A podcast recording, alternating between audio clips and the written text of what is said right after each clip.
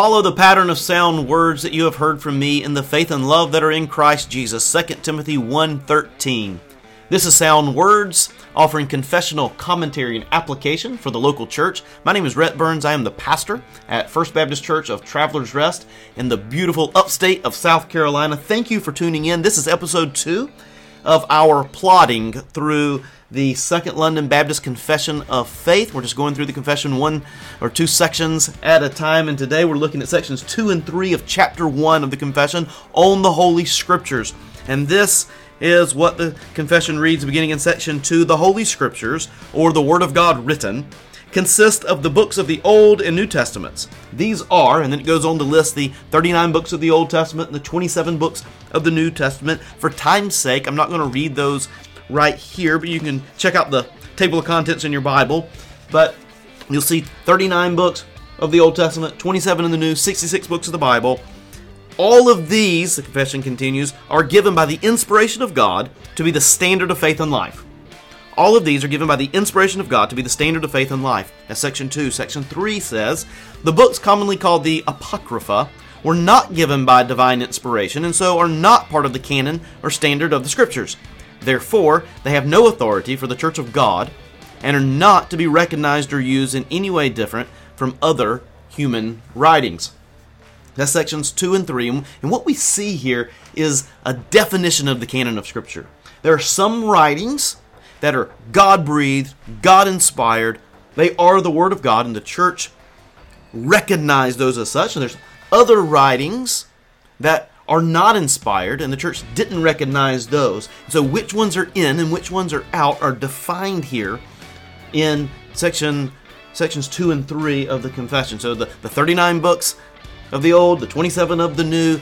These are the Holy Scriptures. These are the words of God. It is the Word of God to us. And so, just remembering the context of of when this confession was written. So, year 1689, right after the Reformation, uh, or, or kind of in the stream of the Reformation, and so uh, the, the Roman Catholic Church recognized the Apocrypha, which are some other books um, that if you get a, a, Catholic Bible today, it'll be in between, I believe, in between the Old and New Testament. There's some other writings there, and they're saying very clearly, no, no, no, the Apocrypha, not inspired. We do not accept those books as holy scripture.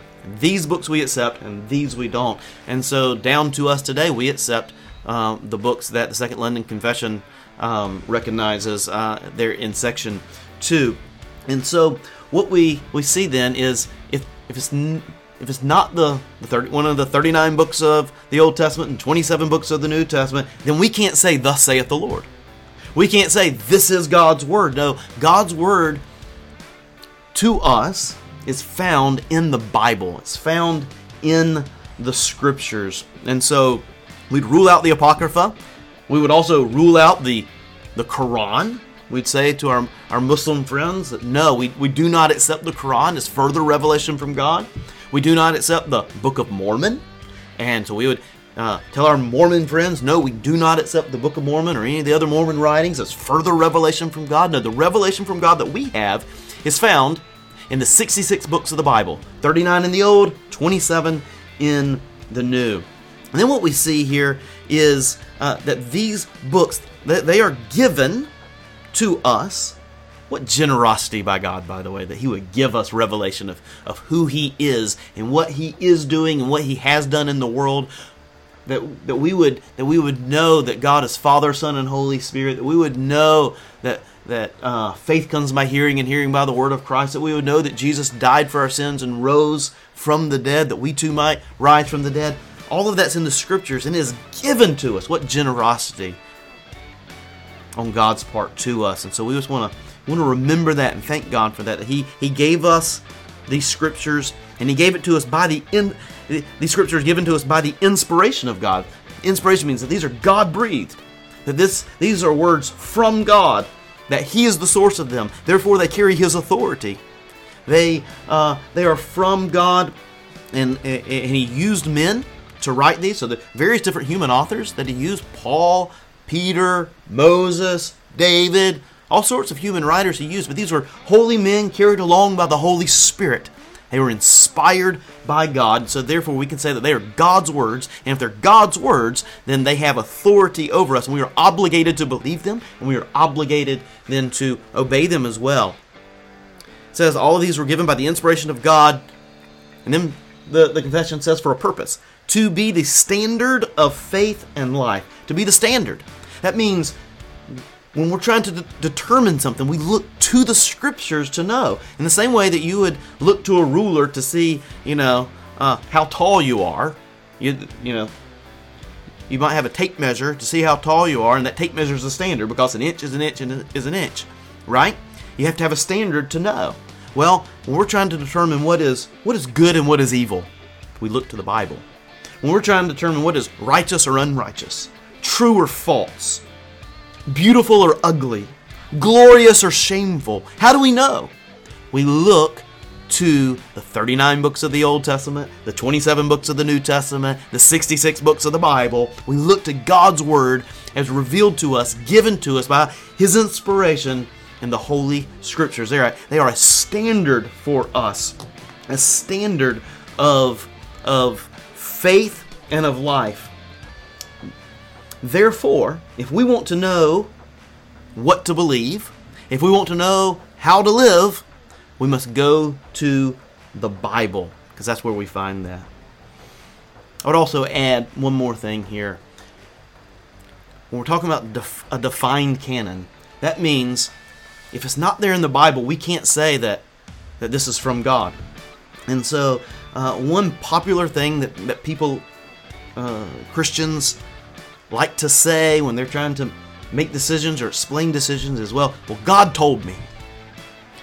I think we need to be really careful there. Because if you're not reading it from one of the 39 books of the Old Testament, 27 books of the New Testament, if we're not reading it there, we can't say definitely that, Thus saith the Lord, this is from God, this is God's Word. We would be better off to say, I sense God's leading. I believe this is in accordance with the scriptures, what God has said, and the best I can tell, you know, by the Spirit within me and and, and, and other Christians, spirit-filled Christians around me, and, their, and through their counsel, I think this is what the Lord is leading me to do. I think this is the right thing to do. I think this is the wise thing to do. But to to to say God told me is a very, very, very audacious claim. And, in, and with the closing of the canon of Scripture, I don't think it's one we can make, and I don't think it's one we should make. And so we are um, we are grateful to have God's Word. We are grateful that He was pleased to, by His generosity and kindness, to give us, by His inspiration, a standard of faith and practice, so we can know what to believe and we can know how to live. And we do that by looking to the Scriptures.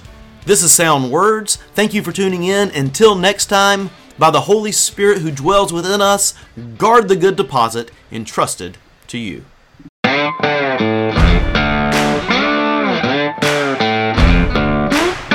For more information on our church, find us on the web at trfirst.org or on YouTube at youtube.com slash at FBCTR, or you can find us on Facebook. Have a blessed day.